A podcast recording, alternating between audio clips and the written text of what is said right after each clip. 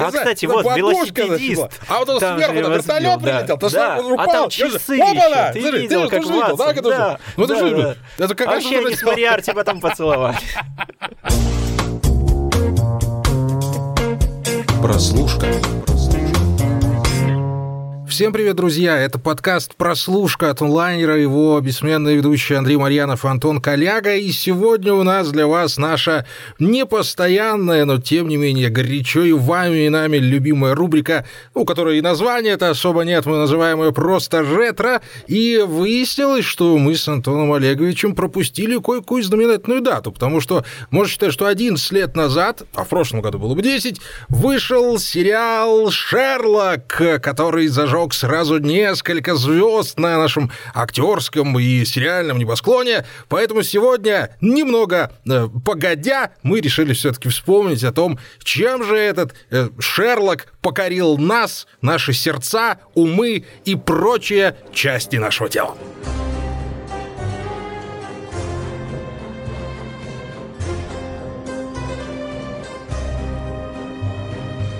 Ну и я всех хочу сказать, Антон Олегович, от себя лично хочу поблагодарить YouTube-канала Котика за то, что в последние пару дней я освежил в памяти, что же там происходило в этом самом Шерлоке, и с некоторыми фанатскими теориями, опять же, ознакомился, и вот сейчас я думаю, что максимально готов к тому, чтобы положить тебе на лопатки свои дедукции и рассказать, что же я думаю про это творение Стемена Мофта и Марка Гэтисса. Слушай, ну вот э, у меня, кстати, когда возникла идея о том, что надо бы нам уже наконец-то записать новый ретро-выпуск, и выбор пал именно на Шерлока, э, я сначала думал, что, возможно, я пересмотрю какие-то знаковые эпизоды, может, даже целый там какой-нибудь сезон целиком зацеплю.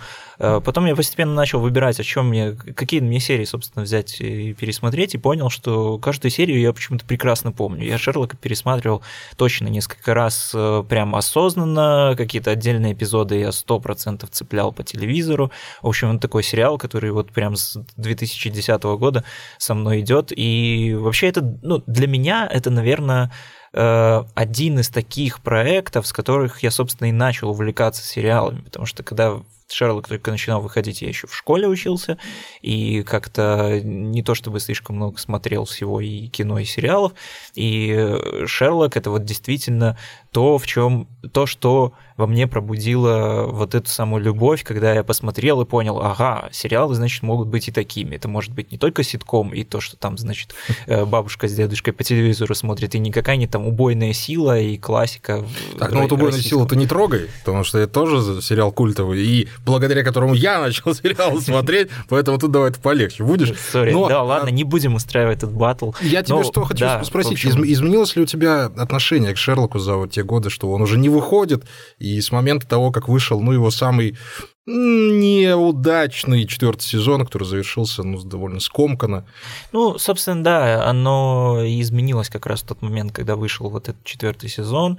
Честно говоря, я встретил его, его с очень большим разочарованием, потому что это уже превратилось во что-то больше похожее на такой фансервисный аттракцион, когда, знаешь, какие-то вещи, какие-то вот такие сверхидеи, что ли, безумные, они уже подгоняются как раз вот под эту канву, а не наоборот. То есть мы как бы не Шерлока переводим в какой-то контекст, а контекст вот подгоняем под то, что у нас есть Шерлок Холмс. Как бы, с одной стороны, вроде бы как задаток на то, чтобы очеловечить героя, показать, что, значит, Шерлок Холмс у нас не просто какая-то машина для раскрывания убийства, а тоже маленький, слабый и, значит, подвержен разным всяким обычным нашим классическим человеческим порокам человек, в общем-то, да. Человеческий человек. Идея... более, да. Человеческий, сам, самый человеческий человек.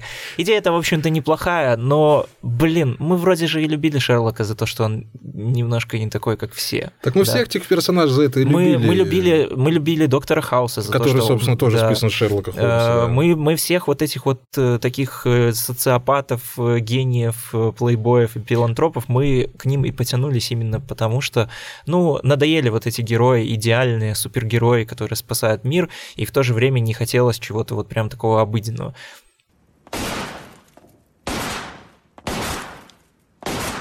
Что это здесь за чертовщина? Скучаю. Что? Скука. Ну, этому, этому явлению есть одно ёмкое русское слово «засранец». Не надо уже социопатами там разбрасываться. Но я тебе могу сказать, что вот эта вот ударенность фан-сервис чётенько началась после завершения второго сезона, в той сцене, когда мы увидели падение Шерлока с крыши, угу. и когда фанатское сообщество действительно возбудилось настолько, что количество теорий о том, как же Шерлоку удалось спастись, превысило всевозможные и ожидания, и даже задумку авторов и сценаристов этого сериала. Невероятно.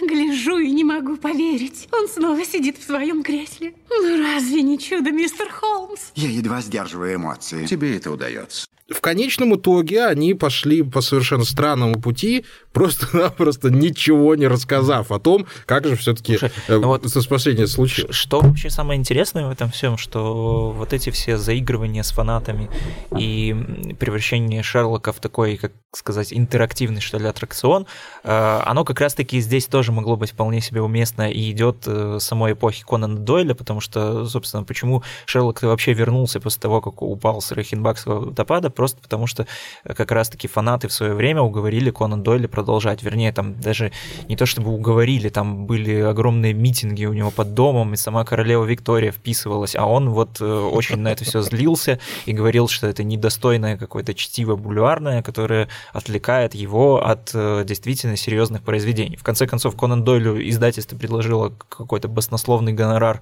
по-моему, миллион долларов за десять рассказов. Скорее всего, фунтов в таком случае. Наверное, раз фунтов, уж мы да. про Британию говорим. Да, и, ну, наверное, в переводе.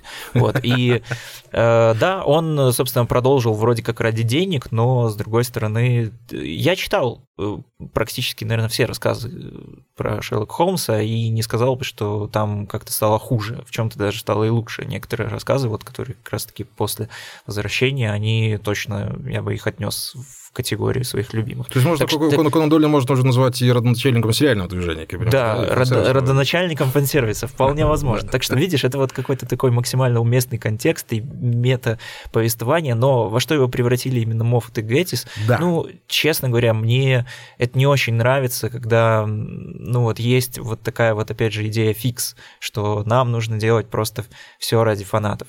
И только если фанаты скажут «да», тогда сериал получится успешным. Хотя начинался-то он совершенно с другого. Конечно. Нам дали нового персонажа, который вобрал в себя вот эти все черты, которые и до этого уже появлялись, то тут, то там. Да мы говорим про две тысячи десятый год, а это все еще серебряный век сериальный, когда появился и Breaking Bad, и Доктор Хаус тот же самый, и Декстер. Вот эти вот все персонажи, они как-то смешались в одного Шерлока, и вот из него получился вот именно тот герой, который тогда вот был прям... не то чтобы необходим, но если бы он не появился тогда, то он бы появился, ну, максимум через год, через полгода, потому что, ну, вот это вот квинтэссенция всего развития на тот момент телевидения британского в том числе, и с технической точки зрения в том числе, и Моффат с Гэтиссом, как огромные фанаты Шерлока Холмса, тоже созрели к этой работе уже к тому времени, уже и поработав, и абсолютно восхитительно успешно поработав над перезапуском «Доктора Кто», потому что эти два человека вложили огромную, огромный вклад именно в это, этот сериал. И вот как-то так вот срослось, тем, что вот первые два сезона Шерлока, ну, вызвали действительно эффект, если не разорвавшиеся бомбы, то а, превратили этого персонажа. И вообще этот сериал стал именно тем mm-hmm. сериалом, который мы вот с Антоном Олеговичем каждый год выискиваем, чтобы он был для всех, чтобы да. его смотрел каждый. И даже если ты его не смотрел, то ты все равно знал бы, что там хотя бы происходит более-менее. Хотя бы героев ты будешь знать и знать их образы. И я тебе еще хочу чуть-чуть назад еще вот отмотать в самое-самое-самое начало этого сериала. Я его начал смотреть непосредственно с чернового пилота. Не помню, О, каким я образом его, я он мне попался. Ну, да, вот говоря, прям вот как-то совершенно случайно. То ли мне его кто-то там сбросил, то ли я где-то его увидел. Но а-га. это, это был тот самый а, эпизод, где еще не было ни денег, ни понимания того, и что же будет с этим персонажем дальше. Но уже по нему было понятно, что у этого сериала огромный потенциал, что Камбербэтч — это просто бомбическое попадание в образ, и это его персонаж, и кроме него уже сложно кого-то представить себе а, в образе вот этого, именно вот этого нашего технологичного Шерлока Холмса.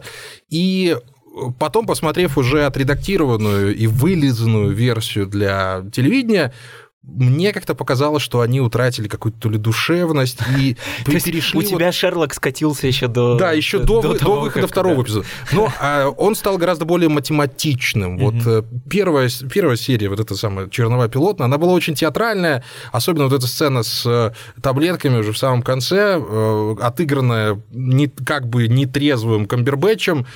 Но это прям ну, постановка школьного спектакля. Они не вкладывались в это все. Это пилоты так можно снимать левой ногой, там, не заморачиваясь на графику, на какую-то игру. Mm-hmm. Это совершенно нормально. Но в этом тоже было обаяние. И вот этим он зацепил тем, что было видно, что над ним работают люди, которые вдохновлены Шерлоком Холмсом, которые хотят рассказать его историю по-новому и дать ей новое дыхание. И плюс к этому там еще и Гай Ричи начал выходить параллельно Шерлок Холмс. Ну и там другие адаптации появляются. То есть это была, конечно, такая эпоха Шерлока Холмса вот с десятого по семнадцатый, как-то все вот уместилось вот в эти годы. Поэтому, да, с самого начала стало понятно, что будет хит. А дальше уже мы рассуждаем немного, да, с перспективы того, что мы уже все посмотрели. Да. Я его начинал смотреть, кажется, когда вот как раз закончился второй сезон, или он когда продолжался. То есть я уже смотрел его в эфире, и, честно говоря, я, наверное, рад все-таки, что я не, не начал его смотреть прямо вот с самого-самого начала, потому что вот тот клиффхенгер, которым закончился первый сезон, я не представляю, как люди его выдержали и что, что они там себе думали.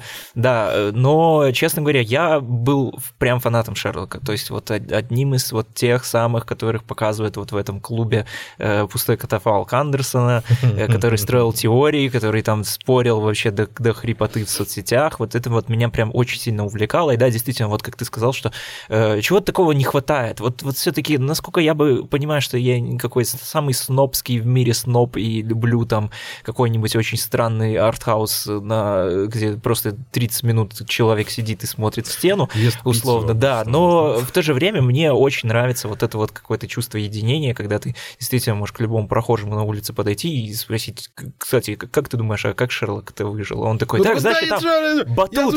А, знаю, кстати, вот велосипедист. А вот он сверху на вертолет прилетел, то что он рукал. А там часы еще. Ты видел, как Ватсон. Да, да, да. Вообще они с Мориарти потом поцеловали. Ну, поцелуй с Мориарти, это совершенная классика. И это круто. Какое количество фан-сервиса родил Шерлок? Это же совершенно... Он до сих пор продолжает появляться, и понятно, что там уже был перебор, как мне кажется, с отсылками на то, что у Шерлока и Ватсона какие-то там взаимоотношения любовные. Вот, опять же, за счет Котики узнал, что там в районе двадцати э, вот этих вот намеков типа «А он храпит у тебя?» И к тому же было вроде двадцати-двадцати пяти, что ну, ну понятно, понятно, ребят, ну понятно, да, Марк Гэтисс тоже там открытый гомосексуалист, ну, ну, ну вы поняли, к чему вы ведете, не надо уже. Хотя тогда это даже не считывалось, честно говоря. Это была такая, знаешь, легкая, легкий да, флёр да. вот этого броманса, это который самое... на грани вот этих любовных взаимоотношений. Ну да. Примерно то же самое, что начало происходить в какой-то момент с сериалом «Ганнибал» тоже, который... Превратился вот в этот да, вот. Да, да, уверен, что он вообще не задумывался как какой-то сериал для фан-девочек, в общем, которые делают веночки с Уиллом Грэмом, но, в общем-то, Ганнибал тоже вот стал жертвой вот этого вот угождения фанатов. Ты зря вспомнил Ганнибал, что я был Ладно, большим фанатом этого сериала. Я Очень. тоже, я тоже. Я вот обожал до третьего сезона, с третьего был настолько увлекательным, был настолько вот именно изобретательным, в своей жестокости, да, понятное mm-hmm. дело, но в самой форме повествований, вот игрыша актеров. Уилл Грэм там расчехлил все свои грустные глаза просто, которые у него были, и он очень замечательно начинался вот именно как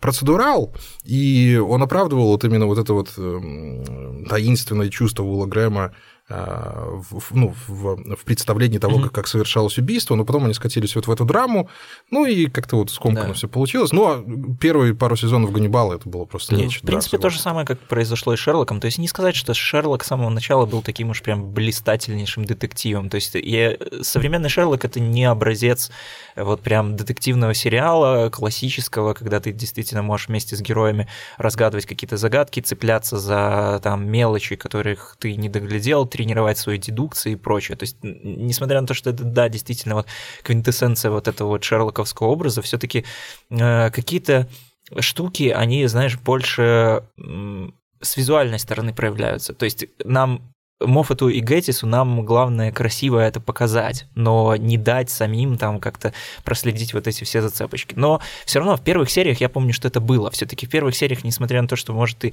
и сам там как-то не разгадаешь это все детективное расследование, но было интересно задаваться все-таки вопросом по ходу, что, блин, а как это, а что это, а где, а может, я не досмотрел. Потом этот флёр все-таки утратился, и к концу это, ну, действительно стал приключенческий сериал. Или там, не знаю, наполовину ремейк «Пилы» и «Форт Боярд», который вот превратился, собственно, да. и последний Послед, сезон. Последняя серия особенно. Детектива там уже стал. В общем, поинт в том, опять же, если вот подводить какую-то черту под этим блоком, что фан-сервис это, это с одной стороны классно, но все-таки э, нельзя никогда забывать, из-за чего вообще, в принципе, родились у сериала фанаты. То есть фанаты, они не появились из-за того, что кто-то сел, да, сел в кабинете угу. и такой, так, значит, давайте-ка у нас э, сопоставим алгоритмы запросов и попробуем выдать сериал по тому, что люди теории любят. Обычно так не получается. Чаще по большому всего... счету, это показала история с «Игрой престолов», которая тоже закончилась mm-hmm. так, как никто даже и не, и не просил. То есть, да, мы там привыкли к неожиданным поворотам, к неожиданным смертям персонажей, но превращать все это в фарс и в какую-то выдумку на ровном месте зачем? И, такой, и вопрос у меня вот как раз-таки к Моффату и Гэттису, вот зачем это было делать? Если можно было, опять же, довести до логического завершения все сюжетные линии, да даже вернуть Мориарти, хорошо, пускай он вернется уже к Мориарти, пускай так, но...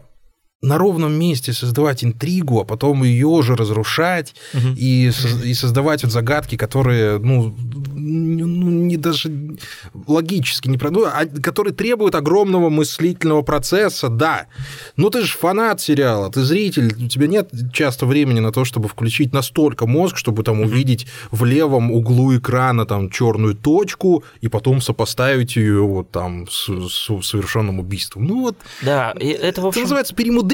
Это перемудрить, но вот что самое обидное, что за всем этим вот перемудриванием, за всей вот этой вот игрой в какие-то фанатские уловочки и, и подстраивание вот под, под свое какое-то желание вот этого придуманного уже ранее сюжета, э- потерялись вот эти вот основные фишки. То есть Шерлок очень плохо постарел. Он к последнему сезону уже перестал выглядеть каким-то новаторским. То есть вот опять же за, за вот этими всеми аттракционами Моффат и Гэттис как будто бы забыли, что как бы какой-то свой творческий метод нужно развивать, потому что первый сезон Шерлока, вот все вот эти выскакивающие смски, там мысли героя, все эти чертоги разума, какие-то вот эти граф... инфографика, которая заполняет экран, вот эти такой рыбий глаз, когда вот нужно охватить полное помещение, когда вообще, в принципе, изображение, оно подстраивается под мышление героя, это действительно было классно. Это даже не то, что на уровне сериалов, это на уровне большого кино как-то даже чуть-чуть предопределило время, потому что, мне кажется, только после Шерлока все, все наконец-то начали... начали юзать вот да, эти вот выпадающие смски.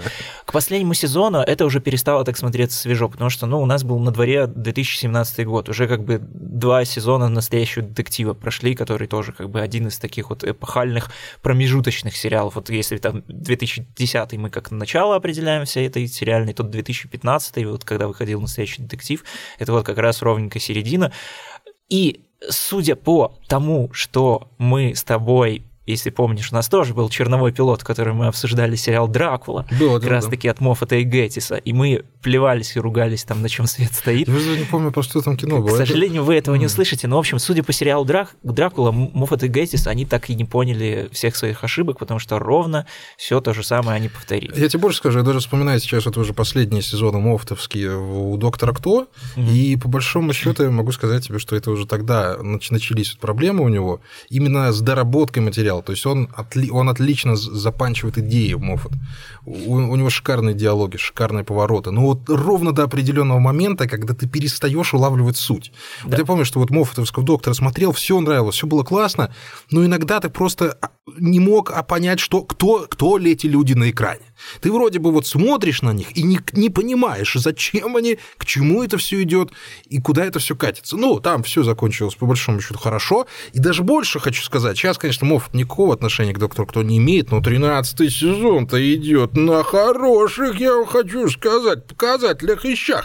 двенадцатый был так себе, а тринадцатый меня пока что очень приятно удивляет, поэтому всем фанатам «Доктора Кто» бусечка. А, и вот это попытка Моффата и Гэттиса быть умнее всех угу. в конечном итоге приводит к тому, Шу, что... Это, это вообще как, какое-то, знаешь, очень парадоксальное да, чувство, да. да, когда ты понимаешь, что, ну, вроде бы как, ну, черт с ним, ты там творец, ты шоураннер, ты автор большой, там, ты можешь делать все, что хочешь. Но когда как бы человек...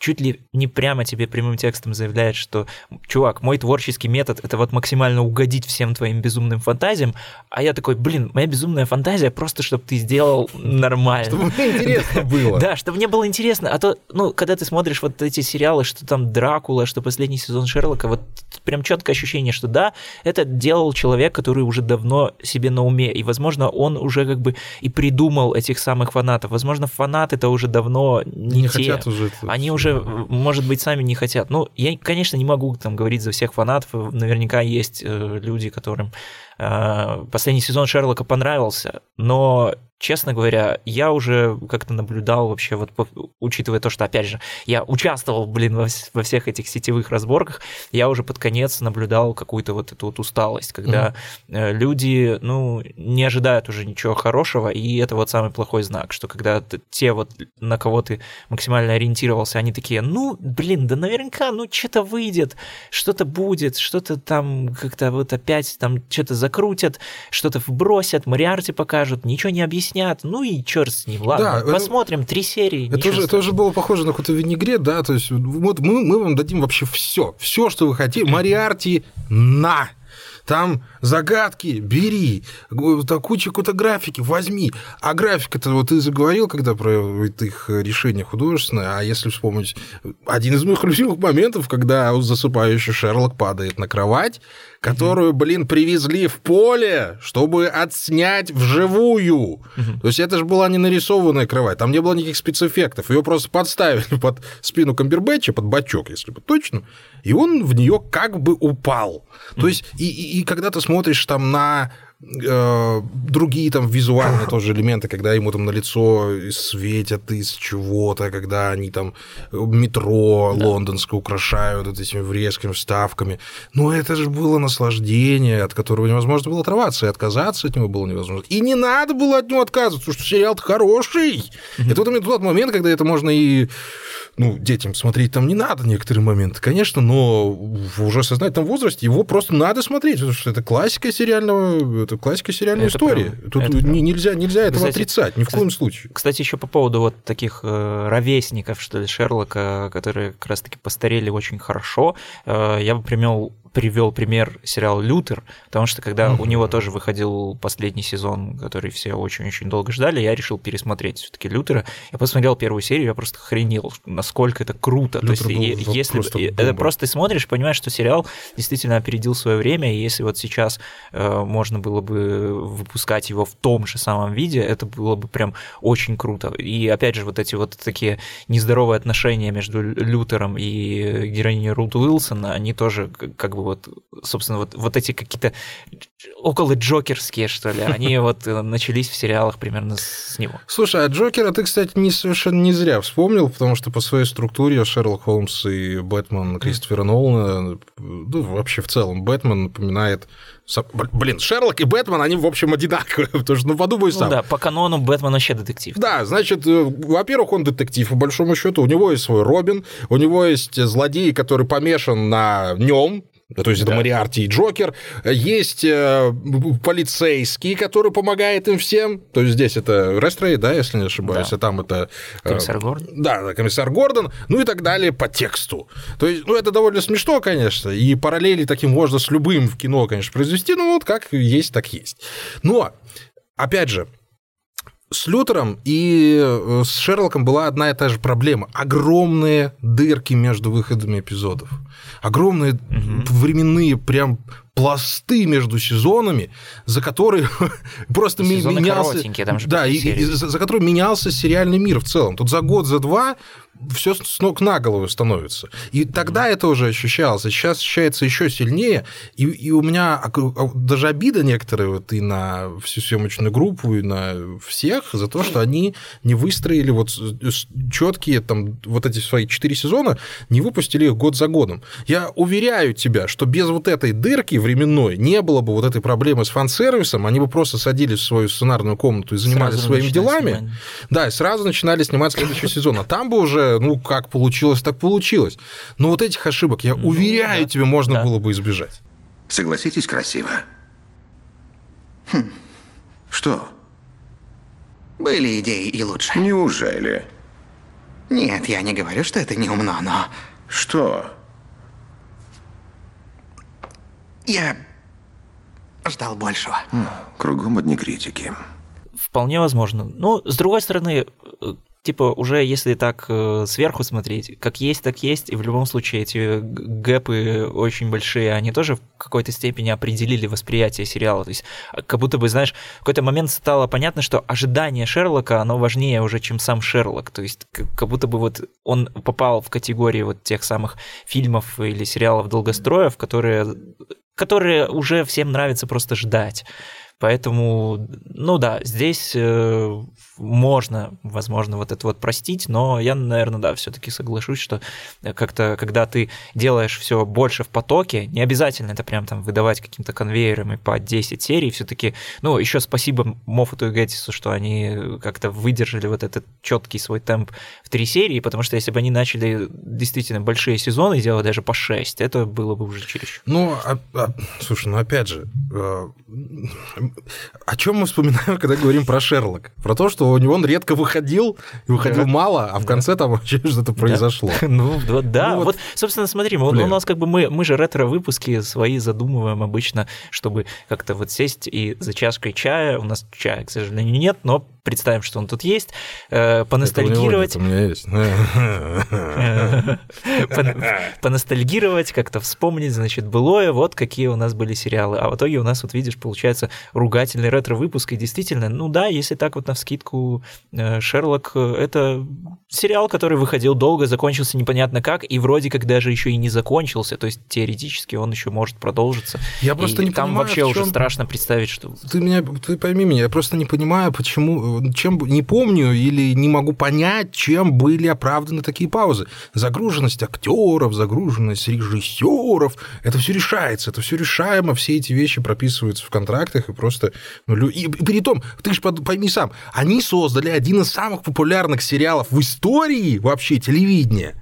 И сказали, ребят, ну, у нас как бы другие дела, вы тут пока посидите, пофансервиситесь, а мы там потом это почитаем и вам чем мы там выдадим. А что там уже будет, какая уже разница? Ну, это же должна быть какая-то ответственность перед материалом, который ты делаешь. Ну, вот это вот степень ответственности какой-то.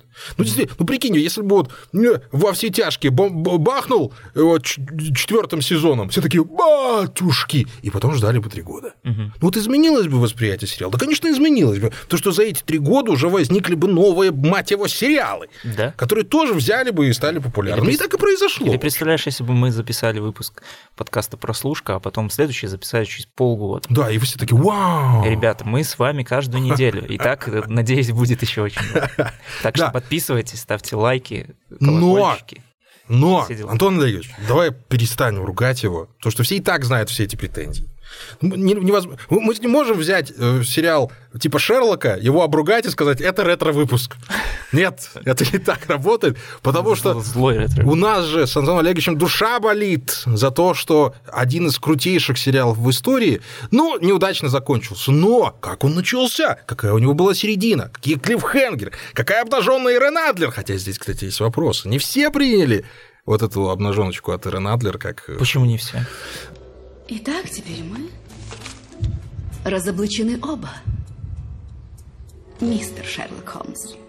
Мисс Адлер, осмелюсь предположить. Ну, понимаешь, она должна была и стала, в общем-то, такой феминистической иконой, да, которая самостоятельно mm-hmm. женщина, и там все и по плечу, и мужики у нее под каблучком, кстати, даже в прямом смысле. Но в конечном итоге Ирен Адлер превратилась в такого филлера... которая за счет своей глупости совершила массу критических ошибок, и которая за это потом и поплатилась. То есть вместо...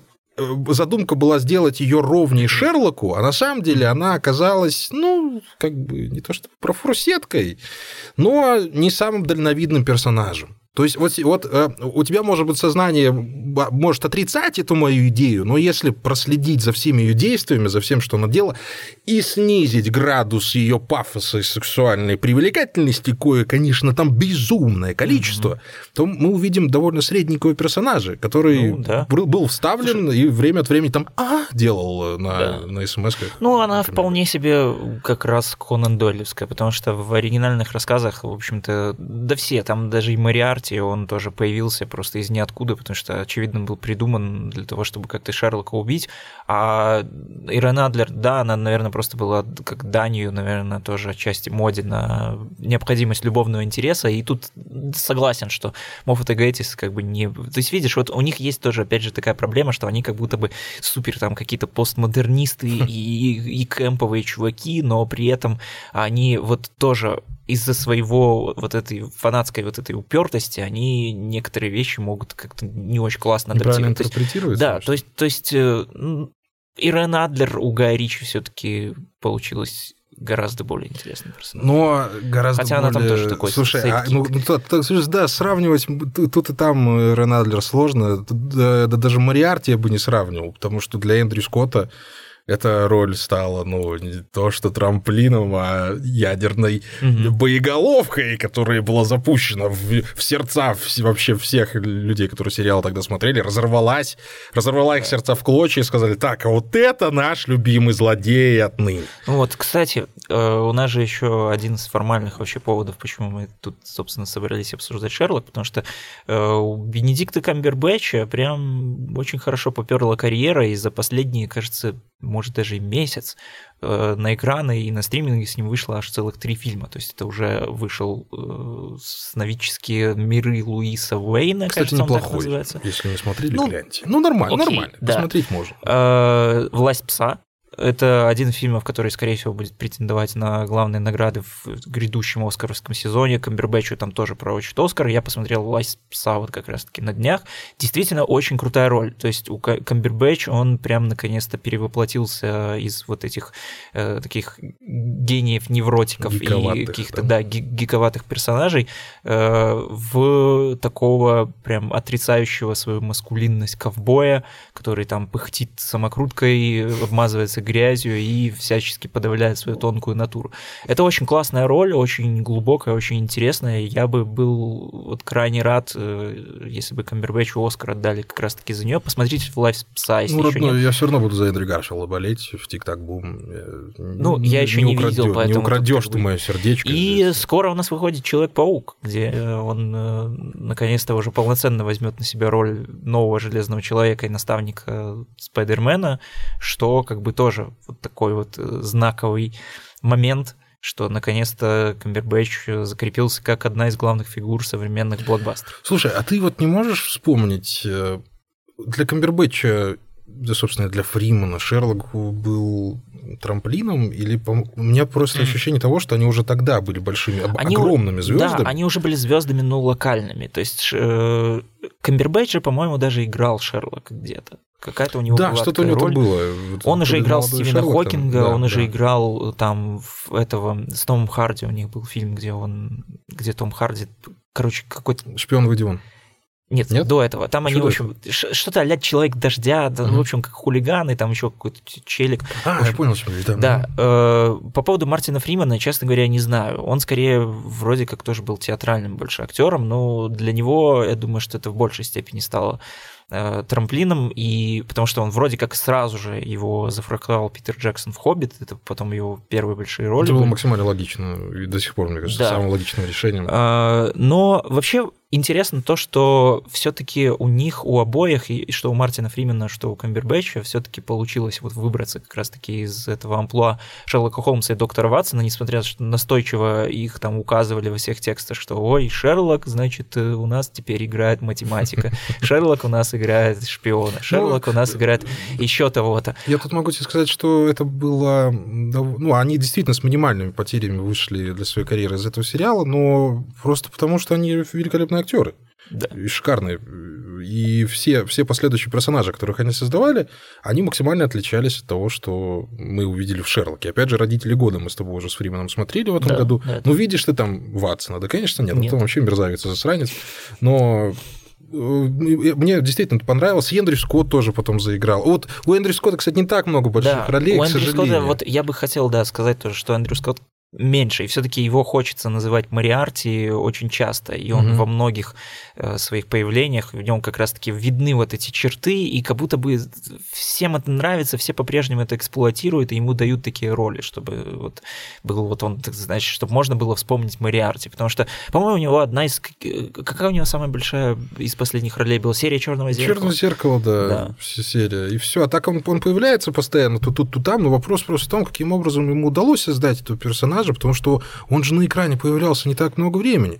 И «Рейхенбахский водопад», по большому счету, была единственная серия, где мы там полноценно на него посмотрели, увидели там методы его работы и все такое прочее. Mm-hmm. Но он же, казалось бы, включил какие-то ужимки актерские, переигрывания, которые сейчас корейские наши друзья как-то продвигают вперед.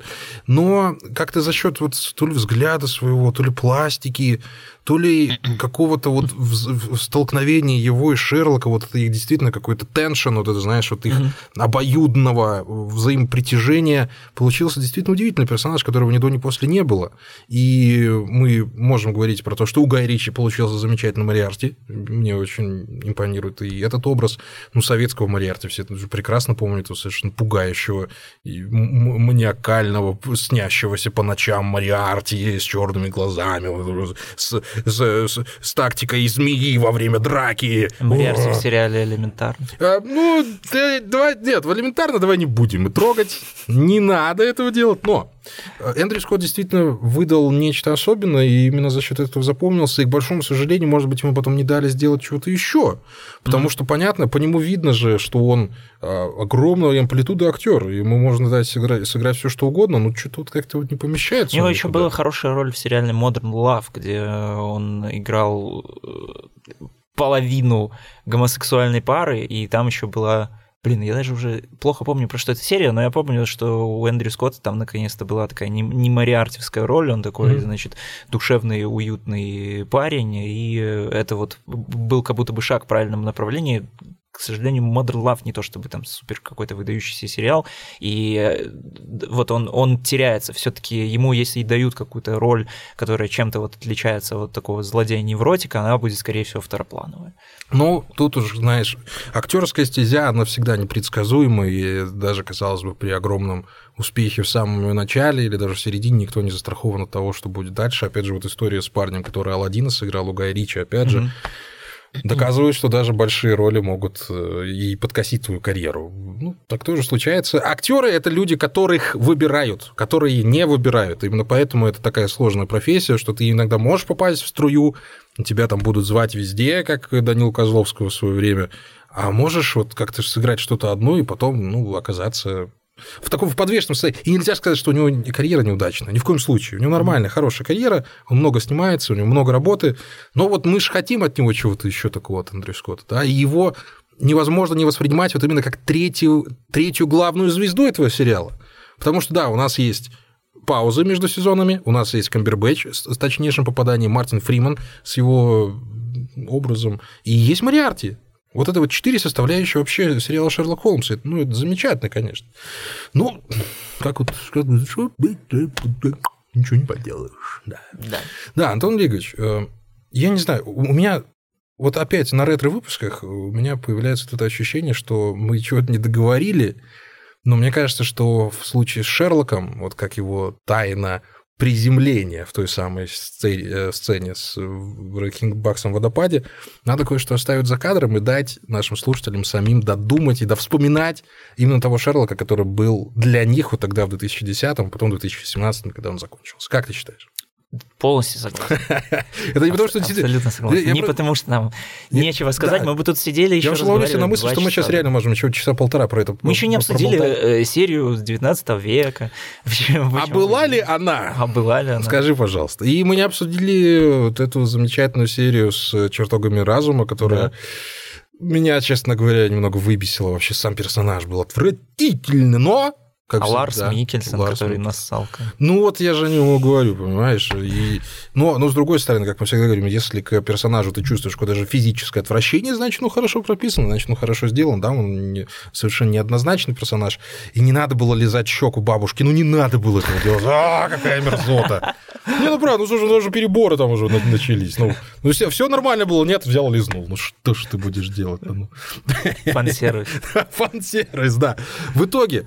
Мы так и не узнали, что случилось с Шерлоком во время его падения, мы так и не узнали, состоялся ли поцелуй Шерлока Холмса и Мориарти. Но так ли это важно? В конечном итоге, скорее всего, нет, потому что наше воображение и наше собственное восприятие любого из произведений искусства, но становится только ярче, если мы о нем думаем, рассуждаем и не слушаем снобистских дядей, как вот мы с Антоном Олеговичем. Поэтому, друзья мои, ну, я очень рад, что мы сегодня вспомнили сериал «Шерлок». Будем вспоминать что-нибудь из старенького еще. Как всегда, не очень часто, но, как говорится, с чувством, с толком и расстановкой. Поэтому спасибо большое, что были сегодня с нами. С вами был подкаст «Прослушка». Андрей Марьянов. Вот в конце, да, Ватсон мой, Антон Коляга, да? А, я не удержался! Прости меня! Прости, но ты меня хорошо знаешь, я не могу удерживаться. Все! Спасибо большое. Пока, друзья. Любим. Пока-пока. Скучайте по нам. Соскучились по мне?